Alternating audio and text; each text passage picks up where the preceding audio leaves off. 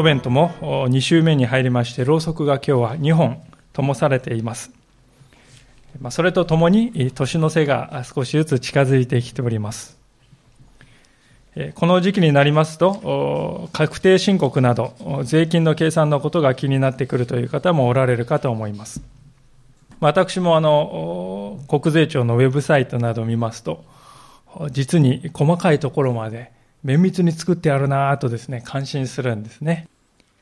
税というものは、こう、ただでさえ取られるという感覚をですね、持たれやすいものですから、まあ、できる限りそういう感覚を和らげるように、低姿勢かつ丁寧に対応しているように、対応するようにしているんだと。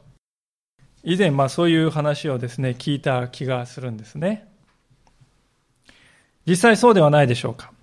例えばもし税務署の人がですね、この家々を回りながらですね、ドアをこうどんどんと叩いて、税金を払えとか言ってですね、回っていったと、怒鳴っていったとしたらですね、相当大きな反発が起こると思いますよね。ましてその人が不正に税金を懐に入れていたならば、まあ今で言うところの炎上ということがね、免れないんではないかと思います。でところがですね、今日の聖書箇所に登場する主人公はまさにそういう人である。で、しかもそういう人をイエス様が弟子にわざわざ選んだと聖書に書いてあるんですね。一体これはどうしたことなんでしょうか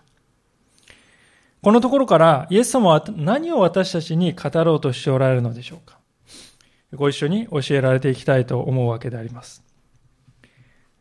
早速ですが、この出だしの部分に目を留めたいんですけれども、13節のところですが、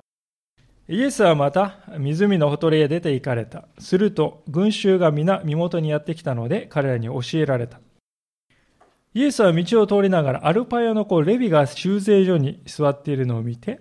私についてきなさいと言われた。すると彼は立ち上がってイエスに従った。レビという人が登場いたしますが、この人はま別名をマタイと言いまして、マタイの福音書を書いたその人であります。で、この彼がですね、修税所に座っていたとこう書いてあるんですね。ここであの背景を少しお話しておきたいんですけれども、この時から遡ること30年ぐらい前ですが、このユダヤという国を治めていたヘロデ大王という王が亡くなるわけです。で、このヘロデ大王が亡くなった後、国は4つにこう分割されて治められるようになるんですね。で、このレビがこの時いたガリラヤ地方というのは、ヘロデ大王の息子のヘロデ・アンテパスという人が治めておりました。で、ガリラからですね、この東から、東の方にヨルダン川を越えていきますと、ピリポという人の領土があります。で、今日の舞台となっているこのカペナームの町というのはですね、ちょうどこのガリラヤとその東のですね、ピリポの国のちょうど境界線のあたりにあったわけなんですね。で、そこに道が通っておりまして。で、昔からですね、国と国があって、その間に道があって、そこの境界線がね、あったとすれば、必ず何が作られるかというと、関所がね、作られるわけであります。でね、レビはこの関所で税金を徴収する役人だったんですね。で、どんな税をですね、取っていたかというと、まあ、まずそこに通る人のですね、通行税ですよね。一人何シェケルずつとかね、えー、取るわけです。でもし何かそこで物品を運ぼうとして、その物品に対してですね、一ついくらとか税金をかけますね。そして何か違う別の国に持っていこうとしているのならば、そこにさらに関税をですね、かける。さらにはこのガリラヤ湖のですね、近隣で漁をしていた漁師たちから漁業税をですね、取るなんてこともしていて、いろいろなとにかく税をですね、取り立てていたんであります。それだけ聞くと何も問題ないように見えるんですが、問題なのはですね、ローマに納める税金は決まっていたけれども、実際に人々から取り立てる税金は決まってなかった。任されていたということなんですよね。つまり、レビのようなこの主税人はですね、正規の税に対して、ある程度上乗せして取り立てることで、その差額を懐に入れるということが黙認されていたんですね。で、こういう不正行為をしていましたので、えー、この主税人という人たちは、同胞のユダヤ人から大変憎まれていたわけです。当時のローマ帝国は非常にうまいやり方をしました。自分たちでですね、この税金を取り立てると、憎まれるって分かってますね。ですから、ユダヤ人を使って税金を取るんですよ。不満が自分たちに直接来ないようにですね、えー、主税人たちに不満が行くようにですね、仕向けてるわけです。で、このレビという人たちはそういうことがよく分かっていて、あえてこの仕事に就いたっていうことなんですね。別に強制されてなったわけじゃなくて、自らこの仕事に就いたわけであります。ローマ帝国というのは当時ですね、このイスラエルを占領していた占領軍ですよね。外国人であります。でそのローマの手先として、仲間の同胞のユダヤ人たちからですね、重い税金を取り立てて、自分の懐を肥やしていた。まあ率直に言って、裏切り者ですね。もうそれ以外の何者でもないと。それがこのレビの置かれていた立場でした。まあ、ところで、この彼のレビという名前はとても皮肉があるんですよね。なぜならこのレビというのは、このレビ人というところから取った名前だからです。レビ人というのはどういう人たちかと言いますと、旧約聖書において立法を学んで、祭司たちを補佐する。そして神殿の仕事をする。それがレビ人と呼ばれる人たちでした。ですからですね、この今日の箇所に出てくるレビも、当然読み書きをしっかり習って、立法を教えられて学んだ人だったと思います。当時は今のように教育が行き届いているわけではありませんでしたから、字が読めない人もたくさんいたと思います。ですから、レビのような学問を収めた人というのはある意味貴重なんですよね。本来はですね、それを国のためにですね、人々のために役立てるように使ってほしいと周りの人は思っていたでしょうけれども、彼はその能力を同胞を苦しめる仕事のために使っていた。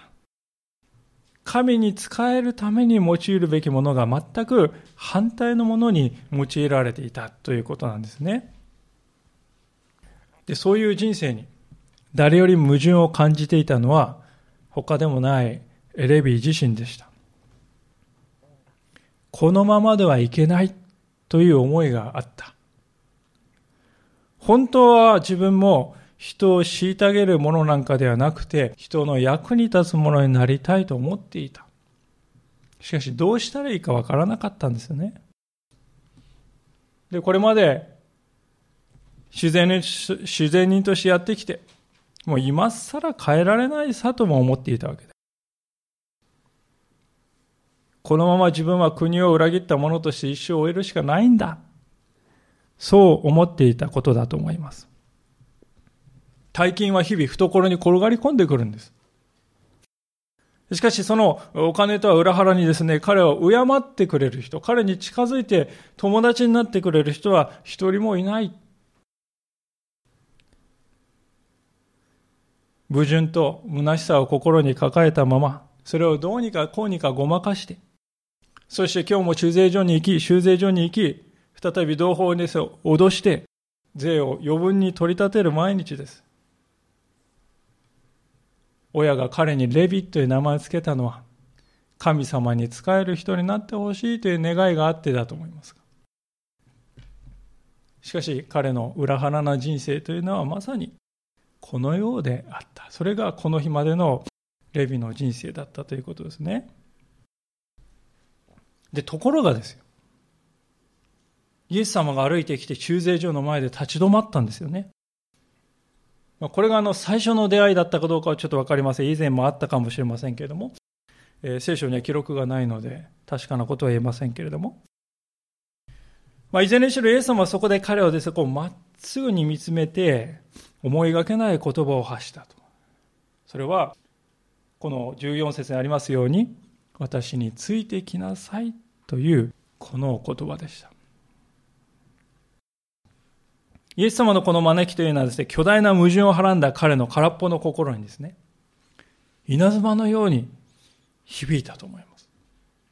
今なんて言ったんだ？私についてきなさいと言ってくれたんだ。衝撃だったと思います。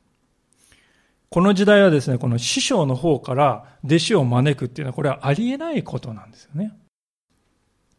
弟子になりたいと思う人が師匠のところに行って、弟子入りさせてください。許されたら弟子入りするという、それが当然であります。でしかし、レビのような人をですね、受け入れる物好きなラビがですね、いるはずもないんですよね。酒税人ですから。ところがイエス様はあろうことが自分の方からレビを弟子に招いた。誰かいい人いないかなと言って目に留まった気まぐれでですね、ポンと思いついたのではない。レビでなければならない。彼でないといけない。レビはもちろんイエス様の噂を聞いていた。これは間違いないと思います。カペナウムという町はそんなに大都市ではありませんから。まあ、そこでですね、人々はこぞってイエス様、イエス様って言ってるんですからね。もう、ですから、レビも、ああ、自分もできることなら会ってみたいなと思っておりました。でも、自分なんか、自分みたいな人間に会ってくださるはずがないじゃないか。そう思っていた。ところがイエス様が、そのイエス様が今目の前にいて、自分を弟子にしてくれるというんですね。彼の心は率直に言って、踊ったと思いますよ。胸の高まりを抑えきれない。今こそ人生を変える時が来たんだ。この機会を逃してはならない。心に響くですね、促しの声にですね、従って彼は立ち上がったのであります。ある仲介者はこのイエス様の招きを次のように言い表しておりますね。こういう言葉です。ある人が彼を道端のゴミではなくて、人間として扱ってくれた。それは長い年月の中で、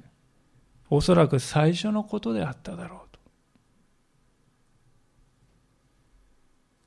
彼を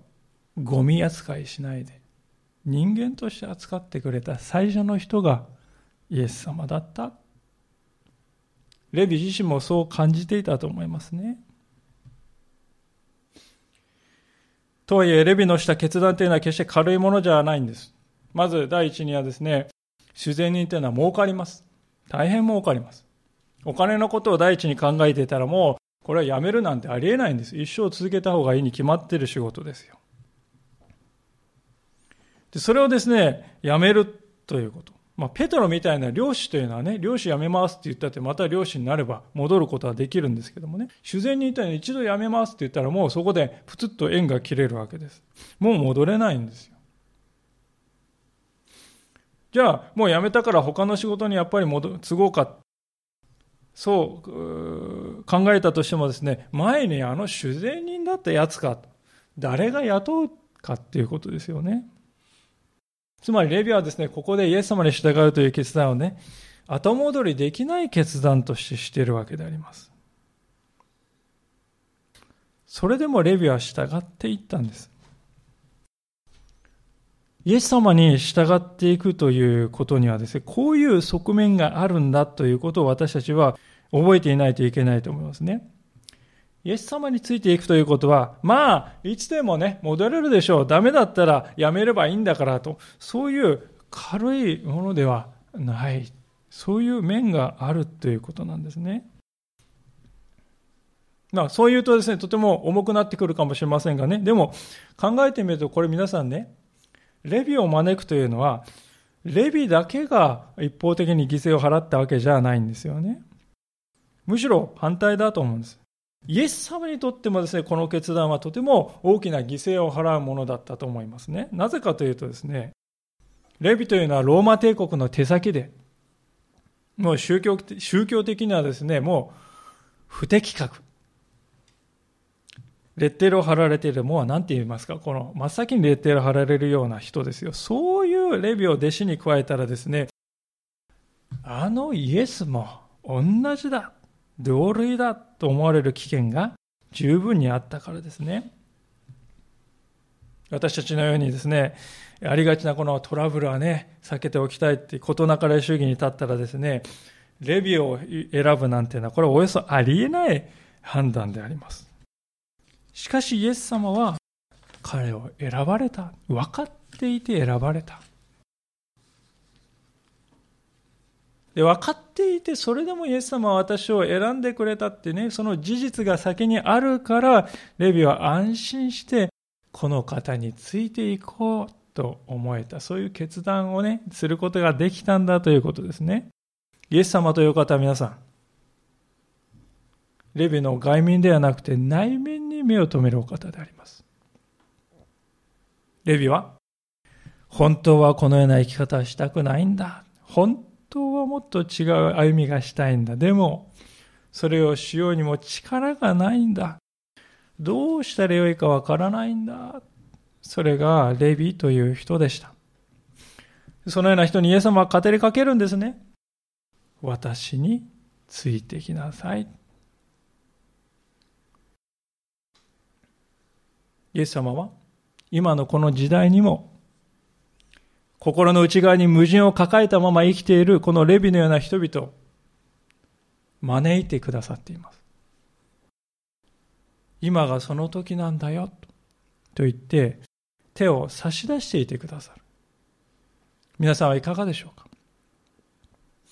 差し出された主の手を勇気を持って握り返そう。その時が来ているのではないでしょうか。レビの姿を見るときに本当にそう思わされるわけであります。さて、こうしてレビはイエス様の弟子として新しい歩みを始めたわけですが、その喜びを表したかったんだと思うんですけれども、このレビはイエス様を自分の家に招いて宴会を開いておりますね。で、次の場面はですね、そこで人騒動が持ち上がったという、そういう場面なんですが、15節をご覧ください。それからイエスはレビの家で食卓に疲れた。主税人たちや罪人たちも大勢イエスや弟子たちと共に食卓についていた。大勢の人々がいてイエスに従っていたのである。パリサイ派の立法学者たちは、イエスが罪人や主税人たちと一緒に食事をしているのを見て弟子たちに言った。なぜあの人は主税人や罪人たちと一緒に食事をするのですか？罪人って書いてあります。どういう人かって言いますとですね、当時ユダヤ教がこう、定めたいろいろな細かい規定を守れない人で、まあ、その結果宗教的にこう追放された。まあ、レビのようにね、不適格、レッテルを貼られてしまった人たちのことです。まあ、具体的に言うとですね、遊女ですね、まあ、売春をしている人たち。あるいは宗教的にこの汚れた動物を屠殺業とかね、そういうものをしている仕事の人、あるいは死体を扱っている人とか、あるいは違法人など、あるいはその他のですね、罪を犯した人などが該当しました。まあ、おそらくこの人たちはレビの仲間か、あるいは話を聞いてですね、イエス様に会いたいとやってきた人たちを、いいよいいよと、レビが家に招いたんだと思いますね。しかし当時の感覚からするとイエス様のような立場の人がこんなことをするのはおよそ考えられないことでありました。特にここに現れているパリサイ人たちはこういう人たちとですね、関わりを持つことを嫌ったのであります。なぜなら、私も汚れてしまうと。そう考えたからですね。このパリサイ人というのはですね、旧約聖書の立法で汚れを避けなさいと書いてある。で、避けるにはどうしたらいいか、いろいろで細かい規定を作り出して、それに自分で従うことで、ああ、私は神様に受け入れられているんだという安心感を得ようとした。そういう人たちであります。しかし、そのようなものを作り出した結果ですね、断絶が生まれてしまいました。壁ができてしまいました。もともとはですね、神様と自分との間の垣根をですね、汚れという垣根を取り払おうとして、いろいろな決まりを作ったんですけれども、その決まりを作ったがゆえに、新しい垣根ができてしまったという、非常に皮肉な状態に陥っていたんですね。イエス様はですね、ここで、そういうパリサイ人が定めたこの教会というものをですね、境界線というものをですね、無視して、罪人たちを受け入れて、追放された人たちと交わりを持っておられます。イエス様という方は周りの人々からどうその人が見られているか、それで判断されることはないんであります。そういう基準はイエス様には全く必要のないことであります。というのはイエス様の目的はですね、自己満足している人ではなくて、神様を本当に必要としている人を招くことでありました。一箇所聖書を開けてみたいのですけれども、ホセア書の6章というところを開けてみたいと思うんですけれども、ホセア書の6章ですね、え、このマルコの福音書から100、200ページほど戻ったところですけれども、ホセア書の6章というところです。旧約聖書の新科学2017では1540ページです。ホセア書の6章の6節というところぜひ開けてみていただけるでしょうか。旧約聖書の1540ページです。ホセア書の6章の6節お読みいたします。私が喜びとするのは真実の愛、生贄ではない。全焼の捧げ物よりむしろ神を知ることである。神様の言葉ですね。私が喜びとするのは真実の愛、生贄ではない。全焼の捧げよりものよりむしろ神を知ることである。まあ、生贄とか全焼の捧げ物というのは要するに外面的な儀式のことですね。まあ、今の時代にも何かの動作とか儀式を行えばそれが神に受け入れられていることを保証するというそういうふうに考える人は後を絶ちませんね。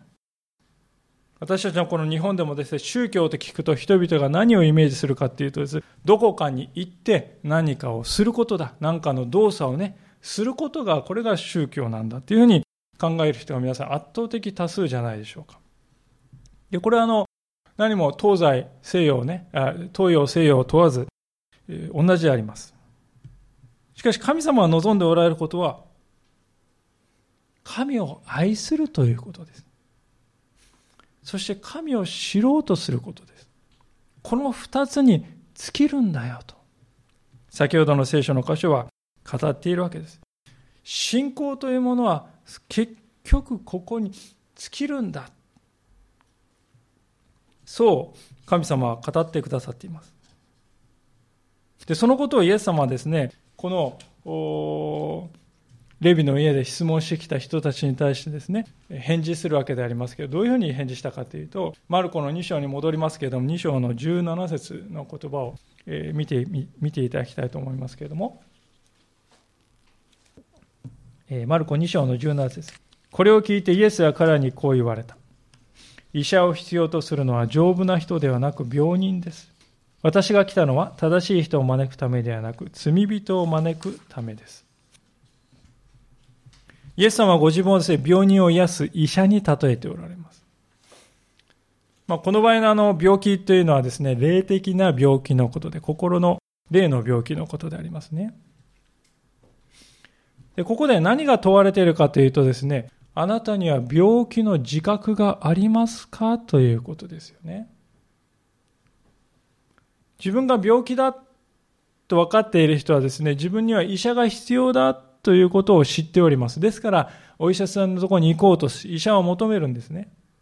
しかし、自分が病気であると思わない、自分は丈夫であると思う人は、医者を必要としない。求めようともしない。必要を感じないからです。ですから、イエス様がここで言おうとしておられることは、私は私を求める人々を招くためにこそ来たんだということです。裏を返すと、私を求めようとせず必要としない人々は招いていないということでもあるかと思いますね。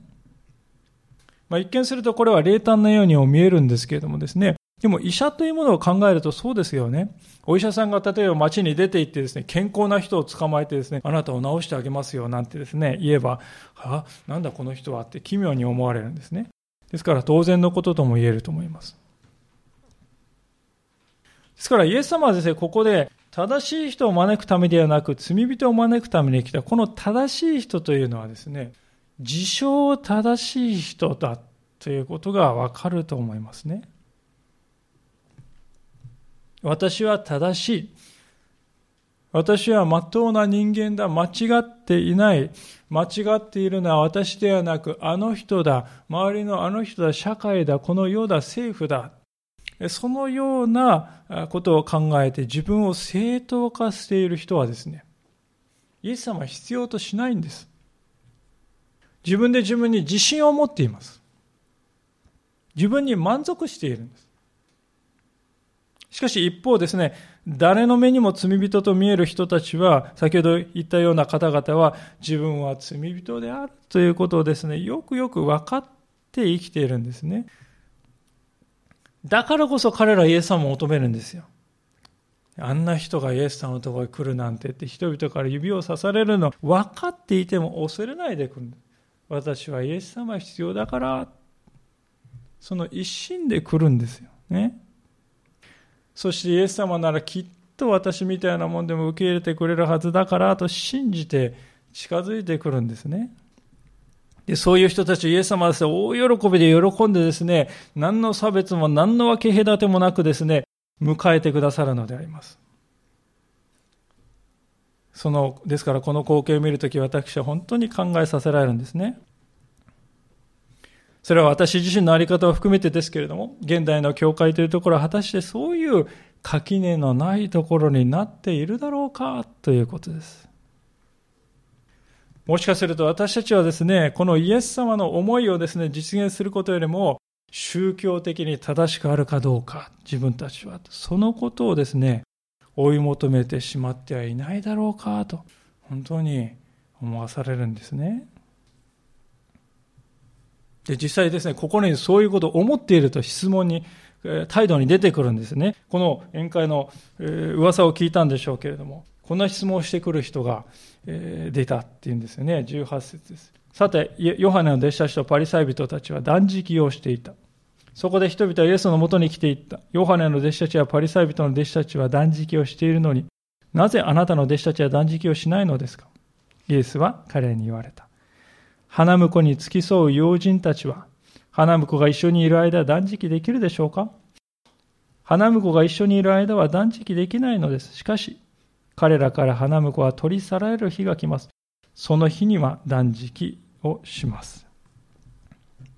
質問してきたのは誰かというと、バプテスマのヨハネの弟子たちとパリサイ人たちだったと書いてますね。つまり、この人たちはチャランポランな生き方してるんじゃなくて、真剣にですね、まあ、熱心でね、経験、え経験な生き方をしてるってね、みんなから思われてる人たちです。で、この人たち実際週に2回もですね、えー、月曜日と木曜日に断食をするのがもう習慣だったっていうんですよ。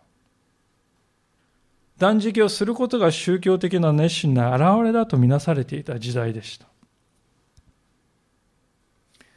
で、それに対してイエス様はですね、こう返事をしておられるわけですけど、ここで一番大事なことはイエス様はね、断食そんなものは必要ないと、断食そのものを否定してはいないということですね。そうではなくて、イエス様が言っているのは、今はその時じゃないよねっていうことなんですね。で、それを説明するためにですね、結婚式を待つ新郎とそのお友達というこの例え話を使ったわけです。当然イエス様は新郎ですよね。で、友人たちはですね、弟子たち。つまり私たちです。結婚式というのは皆さん喜びの時でなくてはなりません。歓喜の時でなくてはならないでしょう。結婚式にはですね、いかなる類の悲しみの表明もふさわしくはないわけです。で、しかし、断食というのはですね、悲しみを表す手段ですね。それは結婚式に最も似つかわしくないものです。ですから、イエス様が共にいる限り、断食はふさわしくないものであって、不要なんだということですね。まあ、ただその後でイエス様はですね、花婿が取り去られる日が来ますよとも意味深なことも言っているんですね。これは明らかに十字架のことを表しているわけです。結婚式に臨もうとしている新郎が式場から消えていなくなってしまう。そういう時が来ると。そんなことあってはならないはずですけれども、でも実際にそれが起こるんだよと。イエス様は予告してますね。その時は弟子たちも断食するでしょう。イエス様の働きっていうのはまだ始まったばっかりです。でもそんな初期の頃からすでにイエス様はね、十字架というものをはっきり意識して予期しておられます。ですからイエス様という方には恐れがなかったわけですね。ご自分が行く道というものをいつも見据えています。ご自分を必要としている人々などどこまでも愛を示し、そしてこの人には語らなくてはならないと思われたことについては躊躇せずに、臆することなく真実を語られました。すべてはご自分に従ってくる者たちを罪から救い出して、婚礼の喜びに連なるものとするためなんですね。このキリストの婚礼というテーマなんですけども、聖書を通して至るところに実は出てくるわけですね。例えばこの聖書の一番最後に黙示録というものがあり書物ありますが、その中にですね、黙示録の19章の9節にこう書いてます。子羊の婚宴に招かれている者は幸いだ。そう書いてますね。子羊の婚宴に招かれている者は幸いだ。子羊というのはイエス様です。イエス様の婚礼のですね、宴に招かれている者たちはなんと幸いなことよと言うんですよね。イエス様を信じるということは、その宴に招かれるということです。歴史は今、その時に向かって刻一刻と動いているわけです。イエス様が世に来られたことによって式場の扉はですね、すでに開かれたわけです。私たちが生きているのはそういう時代であります。で、そういう時代を生きている私たちに必要なことは何かっていうと、イエスを喜ぶということですね。そしてイエスの婚礼に招かれているということを喜ぶということです。間違ってもですね、自分は宗教的な人間だっていうことに、そこに満足してはいけないっていうことですよね。ここでイエス様に質問してきたヨハネの弟子たちはそのことを誤解していたと思います。彼らの関心はですね、私は断食をいかに規定通りに守っているだろうか、そこにのみ関心がいっていました。で、皆さん断食っていうのはね、誰に向けて、何のためにしているのかということの方がはるかに大事ですよね。その一番大事なものが抜けてしまっているんですよ。ですから、イエス様を目の前にしているのになんであんたたち断食しないんですか？断食ということをこなすということが何よりも優先されてしまっているんです。こういう失敗というのは実は私たちも陥るところですね。例えば教会の中で自分よりもあの人は熱心でないんじゃなかろうか。奉仕を私ほどしていないんではないだろうか。あの人は私のようにちゃんと悔い改めをしないまま生きているんではないか。まあそういう人を見下したり、心の中で裁いたりするというようなことになって、現れてくるんですよね。あなたは何で断食をしないんですか？と質問するこの人たちの背後にはまさにそういうものがあると思います。私たちに必要なことはそういう生き方ではないはずですね。私たちに必要なのはイエスという方が私と共にいてくださるこれはなんと喜びだろうか単純にそのことを喜びながら歩んでいくということです結婚式に招かれたゲストはですねその新郎と共にいるということねそのことを喜びます私たちもそのようにイエスご自身を喜んで生きよう。それが求められているということなんですね。残念ながらですね、このことはですね、なかなか理解されないものなんです。なぜかというと、その方が楽だからなんですね。皆さん、愛する、神を愛する、イエス様を愛して生きるってこれね、骨の折れる営みだと思いませんか？簡単じゃないなと思いますよね。愛するってどういうことだろう本当に考える深い考える時が必要です。でそういうふうな時を持つよりはですね、何も考えないで言われたことやってればいいんだからって言われた方がね、楽ですよね、はるかに。あ、わかりましたって言って言われた通りにやってればいいんです。そんなの楽ですよ。何も考えないで済むんです。ですから、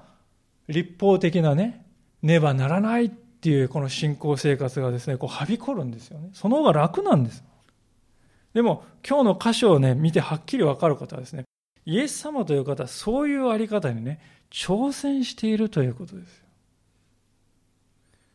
それどころかですね、そういうあり方と私の教える道は根本的に相入れないんだよということをね、ある例えを用いて語っておられるわけです。それが今日最後のところの21節からのね、例えですけれども。誰も真新しい布切れで古い衣に継を当てたりはしません。そんなことをすれば。継ぎ切りが衣を、新しいものが古いものを引き裂き、破れはもっとひどくなります。また、誰も新しい葡萄酒を古い皮袋に入れたりはしません。そんなことをすれば、葡萄酒は皮袋を裂き、葡萄酒も皮袋もダメになります。新しい葡萄酒は新しい皮袋に入れるものです。まあ、こういう例え話をしたわけであります。新しいおろしたての布というのはですね、水を吸って洗って乾かしていくとだんだんこう縮んで縮んでいきますよね。ですから、この古いびた着物に新しい布で次を当てると縮んでいくのでね、引っ張ってこうビリビリとなってしまいます。あるいはまたこの新しい古い皮袋っていうのはもう伸びきってそれ以上弾あの弾力性がなくなっていますね。で、そこに新しいまだまだ発酵するブドウ酒を入れますと、こ膨らんでいってですね、もう伸びきった弾力性のない皮袋はバーンと弾けて、皮袋もダメになり、せっかくのブドウ酒も全部ダメになって、もう全部台無しになってしまうでしょうというそういう話ですね。まあ、ちなみにあのこの時代の皮袋はこういうふうなですね、ものだったようですよね。この黒い部分が動物の皮をですね、縫って、え、作って、ここにワインを入れて保存しておくんだということですね。で、あの、この例えですね、話で注意するべきことはですね、あ、わかりました。イエス様、じゃあね、古い布には古い布を当てなさいよと。古い皮袋には古いブドウ酒を入れればいいって、そういう話をしてるんですね。でそう考えてはいけないってことなんです。そういうことを言いたいんじゃないんですね。強調点はね、古いもんと新しいものを一緒に組み合わせてはいかんということです。それはしてはいけないっていうこと、相入れない。できないよっていうことを教えて、古いものと新しいものを混ぜこぜにしてはいけないっていうことです。イエス様の新しい教えにはですね、皆さん極めて大きな力がありましたよ。なぜかというと、イエス様はですね、あなたはこれまでどういう人生を歩んできたのかは問題ではない。大事なのはこれからどう生きるかだよ。神はご自分を求めて近づいてくるものを許し、受け入れずにはおられない。それが神なんだよということをね、イエス様は言われたんですよ。一方、従来のです、教えっていうのはですね、あなたが今までどう生きてきたか、それが重要なんだって言うんですよ。今まであなたはもうダメだったんでしょう。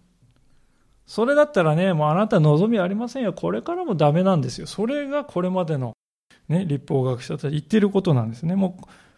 ううまくいく可能性は、まあ、万に一つぐらいあるかもしれないけど、基本あなたも罪人ですからダメです。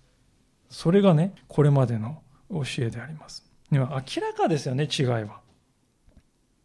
ですから、イエス様はここですね、古いユダヤ教のあり方と、ご自分が語る道はですね、もう、決して相入れずに一つになることはないんだと明らかに言っているわけですね。で、こんなこと言ったら皆さんね、衝突が起こりますよ、それは。でも覚悟した上でイエス様はあえて言っておられるわけであります。それはもう開け直ったんだ、いいんだ、どうせあの人たち言ったって分かんないんだ、そういうことを言ってるんじゃなくてね、新しい教えというものはそういうものなんだということですね。なぜかというと皆さんね、古いものと調和してうまくやっていけるんだったら、それは古いんですよ。新しくないんです、全然。新しいということは、古いものと相入れないというものをね、ところがあるから新しいんじゃないですか。ですから、結局のところこの話を通して私たちに何が問われているかというとですね、私たちが求めている正しさっていうのは何なのかということなんですね。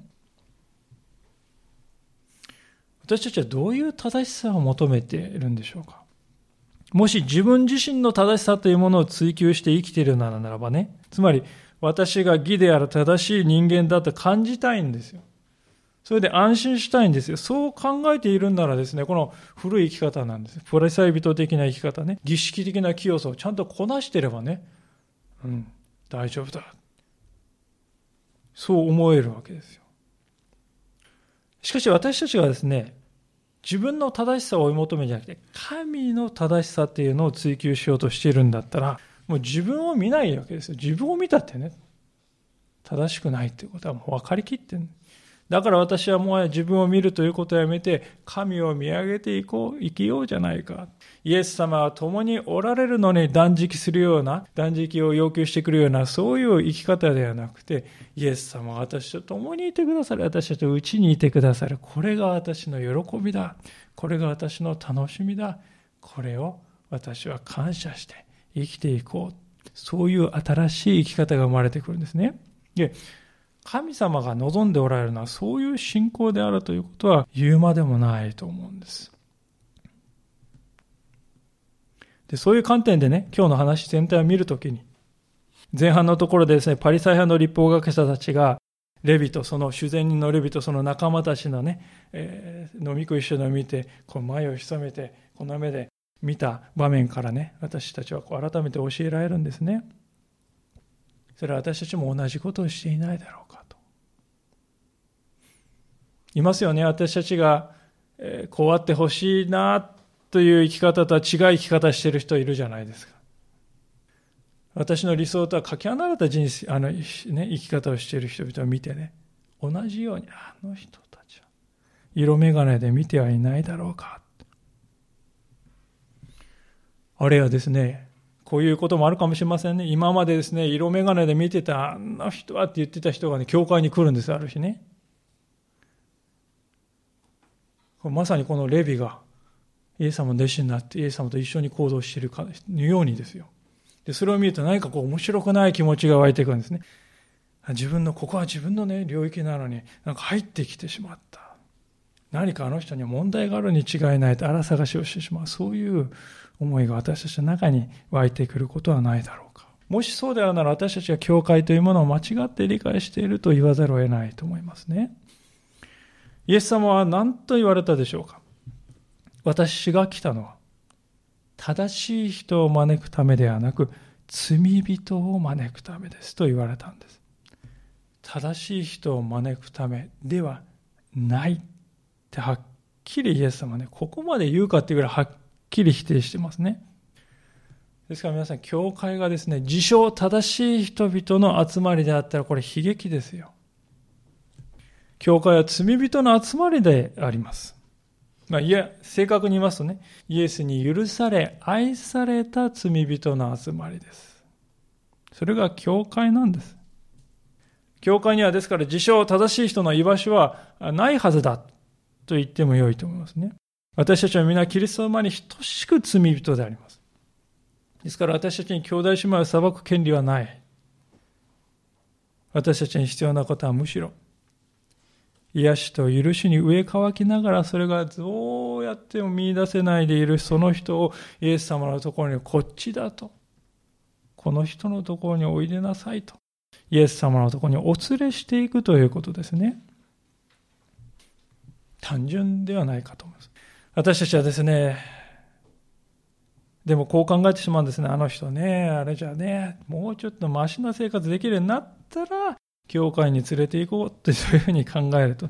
それほどイエス様のですね、考えからかけ離れた考え方はないと言わざるを得ないと思うんですね。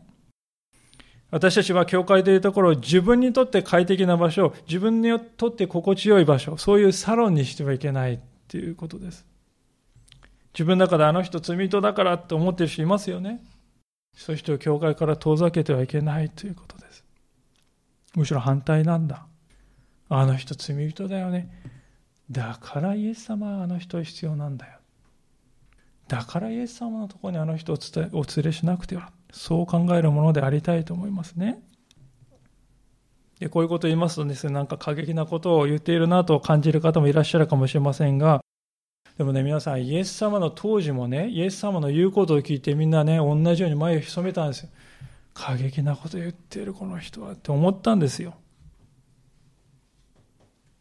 今日ずっと見てきましたけど、パリサイ人たちはですね、主税人のレビを弟子として、えー、罪人扱い、罪人と呼ばれた人たちを受け入れて共に食事までするイエス様のね、この新しい選挙、新しいミニストリーを見て、えー、眉を潜めました。なんでありゃと。イエス様はですね、そういう、なんでありゃという人をですね、非難はしてませんよね。非難はしてないんです。でもね、どちらに力がありますかということは明白に語られたんですね。その力っていうのは人数が多いとか、運動に勢いがあるとか、権力が強いとか、お金がたっぷり入ってくるとかね、そういうこの世の力じゃないですよ。そういうこの世の力とは無縁の力です。それは心の力であります。人々の人生を実際に変えて新しくし、希望と喜びを持って、神様が与えてくださった生ける命を歩んで生きるようにする心の中に与えられる力のことです。イエス様はこの点においてですね、立法主義が与える信仰生活、ねばならない。